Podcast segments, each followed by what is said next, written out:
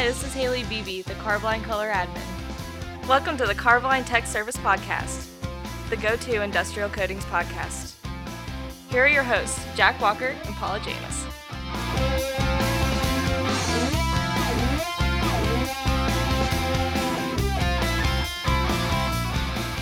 Hey, Paul. So here we are again with another adventure in the Carboline Tech Service podcast. Things haven't changed very much. No, they sure haven't. We're still, just as a general update from Carboline, our last update we got a couple days ago, we're still functioning at about 99% right now. So generally pretty healthy, and most people are still available to uh, do their normal job. Yeah, and so we're doing this series here where we're talking about different cost factors that can influence a high performance coatings project. And last week we talked about moving into talking about different coating technology. However, we kind of need to establish how we compare that different coating technology. That's right, Jack. One of the things we wanted to look at is we know that in the service life of coatings document that we've been talking about and referencing, a lot of the comparative information that they use is the references of C2, C3, C5 as far as a corrosiveness category goes for atmospheric corrosion. And that comes from an ISO document. It's ISO 12944. It's a pretty big and, and complex document. It's actually it's a series of documents. So we thought let's refresh everybody's memories on what we use in the United States, which is probably our most similar document to this one, and to be able to refresh your memory there before we jump into next week talking seriously about what is in that ISO 12944 document. And after we've looked at how do we get these numbers, then we can start comparing what those numbers are and what they mean. Yeah, so it's a brief pause on the cost side of the talk, but we wanted to be able to make sure that you guys understood the different phrases and things that we'd be using throughout the conversation. So we had a discussion with the head of our testing department, Steve Liebhart, and we discussed ASTM B117, and that is salt spray. And, and salt spray is kind of a antiquated and old test, but it is a comparison. And that's we talk about this test, how it's used and why it's used in this episode. Then next week, like I said, we'll get into 12944, and then we'll jump back into how those tests all relate and factor into determining the cost of the system. All right, we hope you guys are doing good out there. Stay safe, and here's our episode from before. Who we have joining us is Steve Liebhart, and he is the manager of our testing, applications, and analytical group. So, Steve, hi, welcome to the show. Hi, thanks, Jack. Let's move on to what we wanted to talk about, and actually, that's uh, soapbox day for me. This is the reason we brought Steve in today. And then the reason why we started with the introduction to marketing, because one of my responsibilities for content is to generate content for social media. And we have great case histories and stuff of the past. And I used an image that's very familiar to Carboline people through the years. It comes from a very famous white paper. And I put up an image that showed uh, an epoxy coating, galvanizing, and inorganic zinc, and what they look like after certain hours under B117 salt spray testing. So, for anybody who's not familiar, ASTM B117 is the standard practice for operating salt fog or salt spray apparatus. So, why we wanted to bring Steve in is he runs our testing department and he any of these tests that we do at Carboline are done by him and his team. So what I want to say though here is I it's to me it's not about the specific test. What happened is we had several commenters come in and mention that B117 salt fog isn't realistic to real life. I was going to let somebody else chime in. Yeah, Yeah. let me yeah, let me chime in for a second, Jack. First of all, I mean, so I'm, I'm not going to bore you with all the specific details of the B117 testing. That's okay? good because you don't want a car wreck on your conscience. yeah, yeah, yeah. No, that that is true. But you know, uh, the, the comment that was made, uh, for the most part, is true. I mean, it doesn't exactly correlate to, to the real world, okay? But it's basically, you know, the ASTM B117 test is is you know one of the oldest, most widely recognized and standardized accelerated corrosion tests out there. Okay, so this thing has been around for well, what? It's been a long time. I believe the the B117 was published back in like 1939. So a lot of historical data out there, okay, for, for B117 testing, and it basically provides, you know, a highly corrosive environment that, that allows for you to, uh, you know, evaluate the corrosion resistance of materials, you know, which include metals with surface treatments and, and coatings on the top of them, or which would also include galvanizing. So basically, the key is to do this corrosion type of test in a standardized environment that would evaluate the corrosion resistance of these materials or provide a corrosion rate of these materials. And while it may not correlate directly to the real world, it's very standardized, it's repeatable, it's reproducible, and the highly corrosive environment is essentially allows you to to rank materials, okay? So so its correlation to the real world is probably best understood that whatever performs best in the salt fog cabinet would likely perform best in the real world. Now, the time correlation and duration that it's in the salt fog and what that means in terms of the real world corrosion resistance, you know, this is this is not understood at all. That's really exactly what the point of this test is. Is it allows us to take a coating if this was done back in the 30s, we can take a coating system that was used in the 30s and compare it to a coating system that was used almost a hundred years later, a coding system, and we can say, here's how these two compare to each other. It has nothing to do with the world. Well, yeah, it's it's a benchmark. If we go back to the first laboratory class any of us ever took in in science, and and you know probably it might have been high school biology, most likely, even if it was high school chemistry, you learn about the need for a control. That's right. That's exactly what And- this and allows you to have. it's to a have. very controlled environment. And so now you have that constant.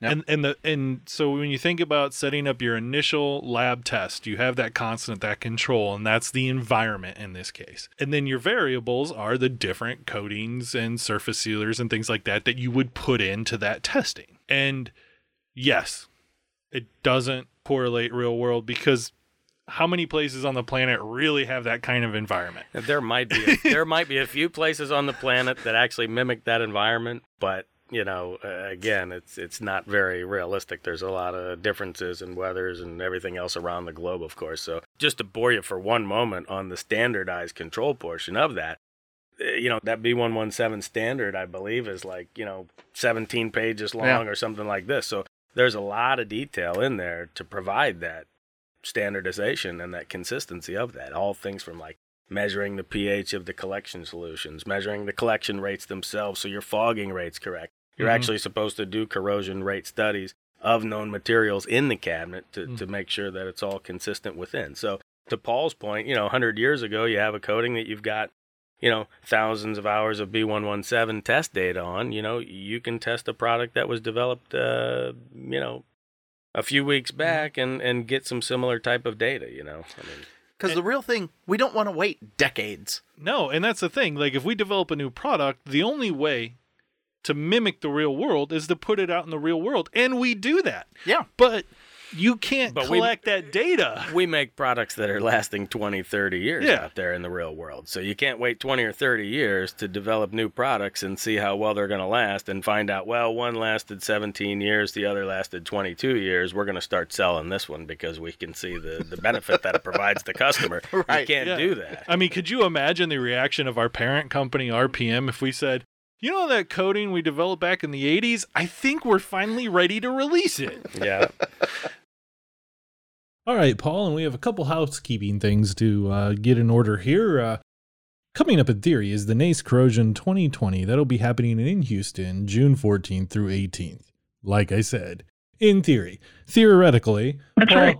Paul and I will be there doing podcasts, bringing you more content that you love. But we'd also like to take a minute and tell you a little bit about Sanitile 755 FR. That's right, Jack. Sanitile 755FR is a fiber reinforced epoxy coating for walls, ceilings, and basically anywhere where you have concrete, CMU, or steel surfaces that you're looking to smooth out and create a more uniform appearance.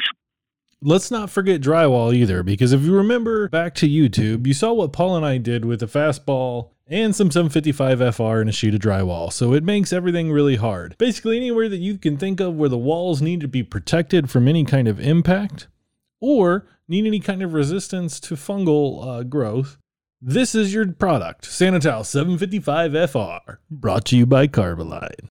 So, I mean, yes, there are other standards that get a little bit closer. You know, there's weatherometer and, and some cyclic testing where you try to mimic, but like ultimately, Well, what, what, what, what really plays a significant role here, though, is the acceleration factor. You're trying to accelerate these tests so you don't have to wait that long. So, the holy grail, if you will, is to provide the accelerated test result that most closely correlates to the real world. And, and again, the, the way you do that best is to have some exceptional case histories of products that you happen to have all of this accelerated test data on as mm-hmm. well to try to provide some of that direct correlation and then compare that to all things that are similar and, and theorize that they're going to behave the same, which in a lot of cases they do. and you should almost look at the individual tests as like their own kind of ruler. We're just taking a measurement. So you shouldn't be comparing B117 directly to any of the other accelerated tests. They're all pieces of the puzzle, but if you're talking strictly about comparing two products, you should be looking at the same standardized test because like we've said on this podcast a million times before, every little thing matters. I didn't even get into the fact of most test samples, no matter what test you put into them, aren't real world either because they're done in a lab environment to perfectly prepared panels with not an ounce of dust. I mean, you want to talk about pain in the butt and not real world. Steve, what level do you guys have to go to to make sure there isn't dust on your testing panels prior to coding application? Well, we we do struggle with that sometimes, is, you know, getting all the dust off the panels. I mean, you know, the point of that from a laboratory standpoint is obviously to minimize and eliminate as many variables as possible. So,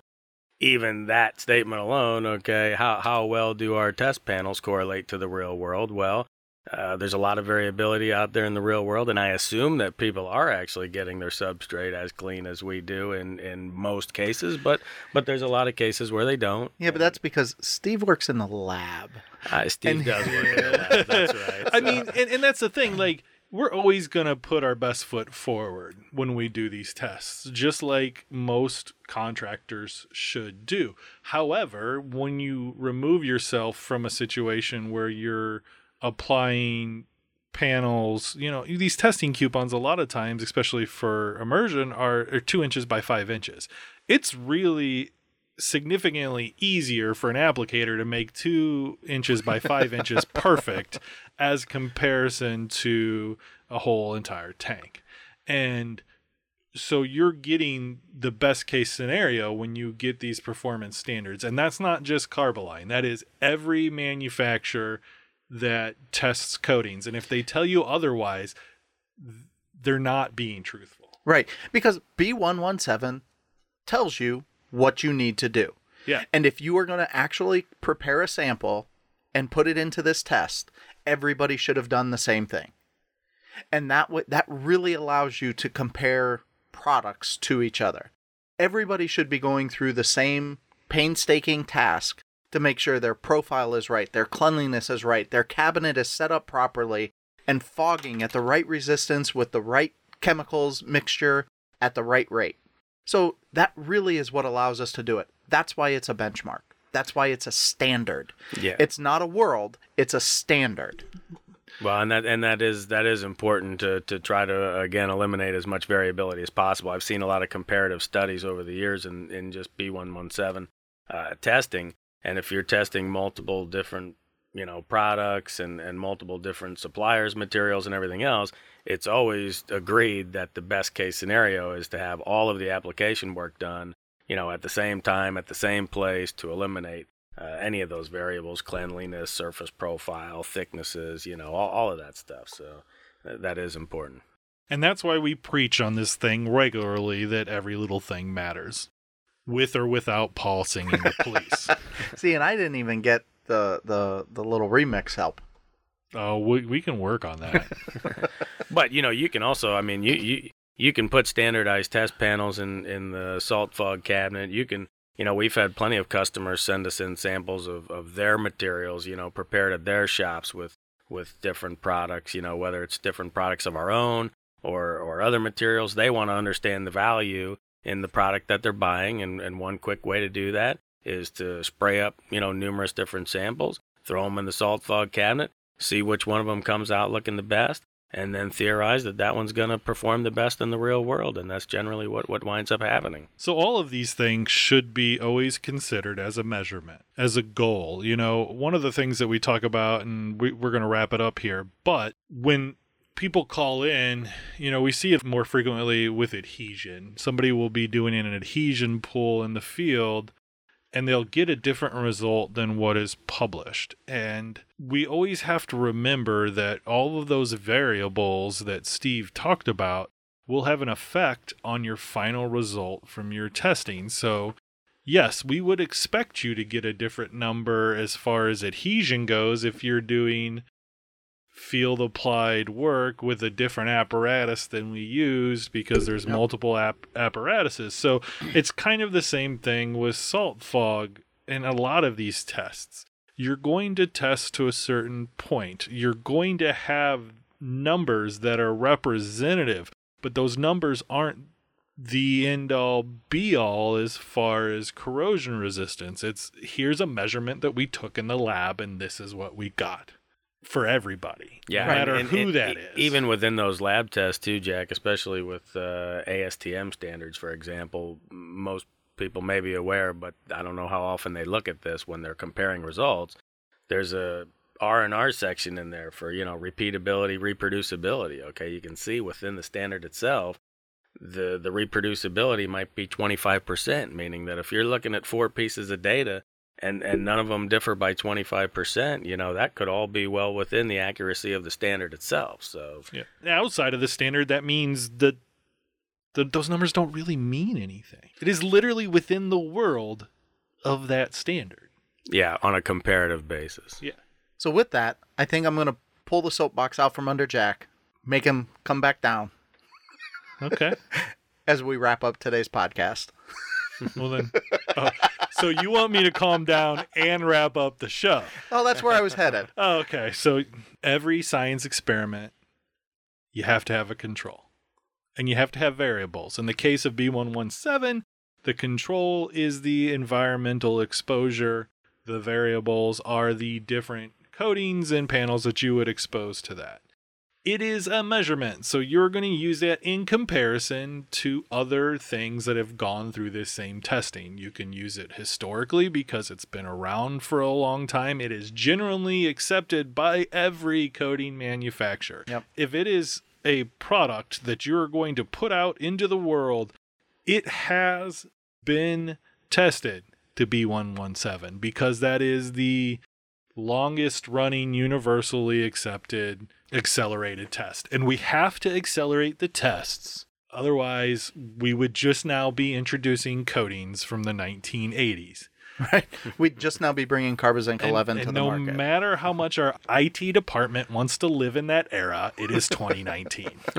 and with that, I That's leave a tough you. Shot. That is that is a shot straight across the brow, and I I stand by it. So anyway, they're not going to listen, so they're not going to Yeah. hear it. So with that, that about does it for us.